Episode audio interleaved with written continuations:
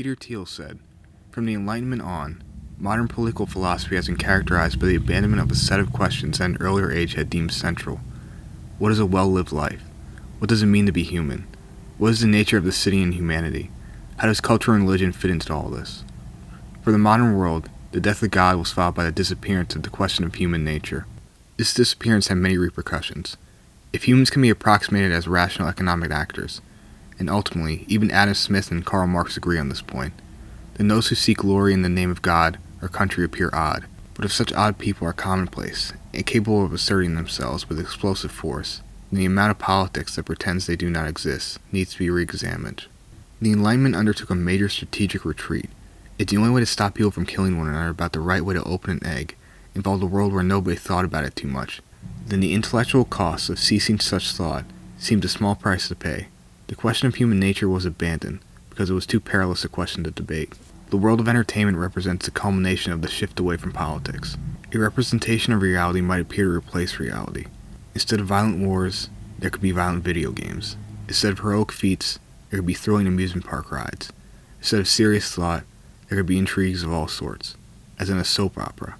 It is a world where people spend their lives amusing themselves to death. A direct path forward is prevented by America's constitutional machinery. By setting ambition against ambition, with an elaborate system of checks and balances, it prevents any single ambitious person from reconstructing the old republic.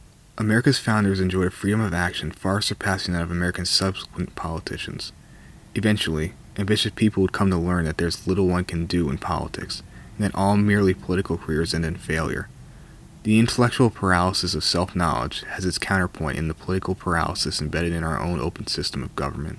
The new science of humanity must drive the idea of imitation, or mimesis, much further than it has in the past. According to Girard, all cultural institutions, beginning with the acquisition of language by children from their parents, require this sort of mimetic activity, and so it was not overly reductionist to describe human brains as gigantic imitation machines. Because humanity would not exist without imitation, one cannot say there is something wrong with imitation per se, or that those humans who imitate others are somehow inferior to those humans who do not. The latter group, according to Girard, simply does not exist, even though it remains the most cherished myth of a diverse array of modern ideologies to celebrate an utterly fictional human self that exists independent of everyone else. Nevertheless, the necessity of mimesis does not render it unproblematic. Conventionally, one tends to think of imitation as primarily representational, as in the learning of language and the transmission of various cultural institutions, but nothing prevents mimesis from extending into the acquisition realm, or stops people from emulating the desires of others. In the process of keeping up with the Joneses, mimesis pushes people into escalating rivalry. This disturbing truth of mimesis may explain why the knowledge about mimesis remains rather suppressed, in an almost unconscious way. Of all the mortal sins of medieval Catholicism, envy is the one closest to mimetic rivalry, and it is the one mortal sin that still remains a cultural taboo, even in the most avant-garde postmodern circles. And finally, because the mimetic ability is more advanced in humans than in other animals, there exist in us no institutional breaks that are strong enough to limit the scope of such rivalry. Thus, at the core of mimetic account, there exists a mystery. What exactly happened in the distant past, when all the apes were reaching for the same object? And rivalry between mimetic doubles threatened to escalate into unlimited violence. The Christian statesman or stateswoman knows that the modern age will not be permanent, and ultimately will give way to something very different.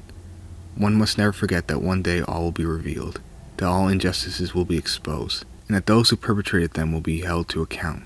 And so, in determining the correct mixture of violence and peace, the Christian statesman or stateswoman would be wise, in every case, to side with peace. There is no formula to answer the critical question of what constitutes a close case. That must be decided in every specific instance. It may well be that the cumulative decisions made in all those close instances will determine the destiny of the postmodern world, for that world could differ from the modern world in a way that is much worse, or much better. The limitless violence of runaway mimesis, or the peace of the kingdom of God.